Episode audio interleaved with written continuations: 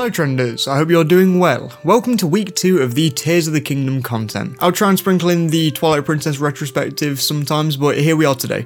So we've known about the Sky Islands inclusion in Tears of the Kingdom for a real long time now, ever since E3 2021, which is around a year and a half ago now, which is just crazy.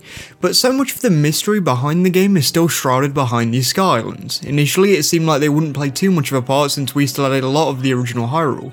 Then the recent trailer for the game showed us for the most part, that the Sky Islands would be a big part of the world. I mean, it was the main focal point of the trailer. But even though it showed us a load of Sky Islands almost everywhere, we also had signs that the Sky Islands weren't such a focus from the floor. I mean, look at the final shot of the trailer. These Sky Islands are the only ones in that direction, and there's not many within Link's line of sight despite him being pretty high in the sky. While this video won't be as analytical as many others, as usual, I just want to speculate and have fun with the content, so let's do some crafting on what the Skylands deal could be since there are a ton of possibilities. Please subscribe if you enjoyed the video so we can try and push for 5,000 subscribers by the end of the year, and I would love for you to be part of future videos and comment sections. So what's the most obvious thing to discuss when it comes to the Sky Islands? Their height. Judging by the two trailers of this game that we've had, it's pretty safe to assume that this game will be focusing wholly on verticality within the world, which is yet another reason why I think caves will be in the next game, but that's on a whole different other topic. Moral of the story is, these islands are really high up. In the newest trailer we see Link jumping into the clouds, looking down to the lands below, so it's likely that most of the Skylands are going to be covered up by clouds when looking from the floor. One piece of evidence being the 2021 trailer, showing us floor shots with no Skylands in sight, and also the newest trailer only having one that's visible over on the east side of the map at a fairly high altitude compared to anything we're used to in Breath of the Wild. The running theory, or at least the theory I'm believing, is that the shot of the trailer with Link climbing on tree roots all the way up in the sky is the Deku Tree.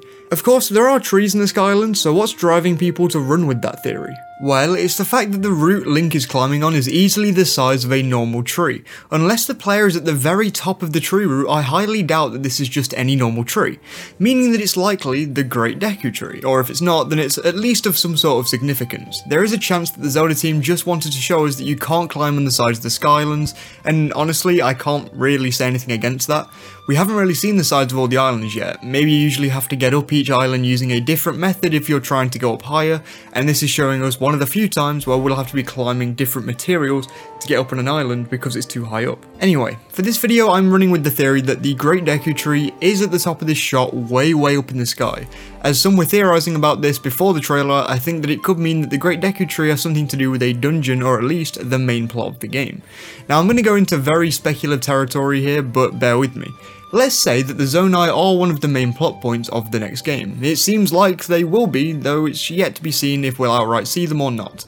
Out of everybody who's lived in Hyrule for the last 10,000 or so years since the original Calamity, not the one we fought in Breath of the Wild, who has been around the longest? Who has likely been around just long enough so that he would see or at least hear everything that's happening in Hyrule? There's only one person who we know that's lived that long through what we know.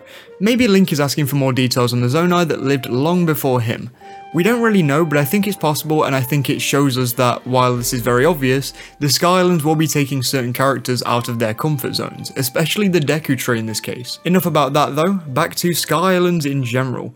As Link jumps through the clouds in the newest trailer, another thing that we can see is the bottom of one of these Sky Islands.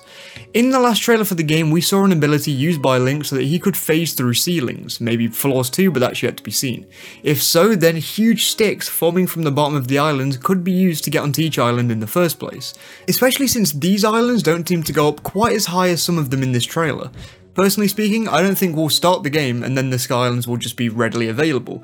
I don't know why, I just have a feeling that they will want to tell some sort of story behind them before throwing all of the characters we know into a brand new area.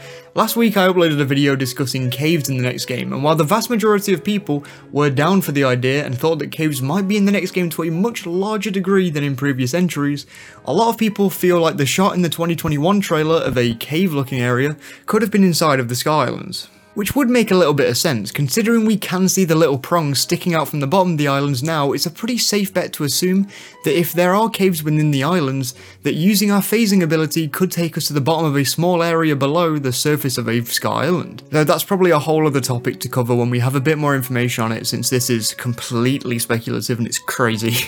These sky islands in general look beautiful. As much as I loved the overworld in Breath of the Wild and some areas like Akkala look stunning, and as much as every frame in that game looked like it could have been a painting, the next game looked better for a couple of reasons I'd guess. One, this game isn't also being developed for the Wii U, a fact that I sometimes forget when it comes to the technological aspect of the game, and two, we're going really high up in the sky. As I've said a few times, I've brought the Skylands into conversation, the mountains were my favourite places in Breath of the Wild's world.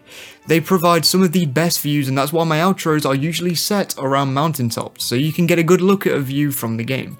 While Skylands are the evolution of that beauty, they're even higher and will likely offer even more in terms of looks, and while it seems pretty off topic to even bring that up, I think it's a really cool thing that I just can't wait for in the future. Okay, two final things to talk about. One is the dragon we see in the newest trailer, something that I didn't even notice in my first five or so viewings. In fact, I didn't even hear about it until the Zeltik analysis video, and it blew my mind. For those who haven't seen it yet, here you go a dragon or at least something very weird can be seen just kind of floating around next to a couple of the Sky Islands.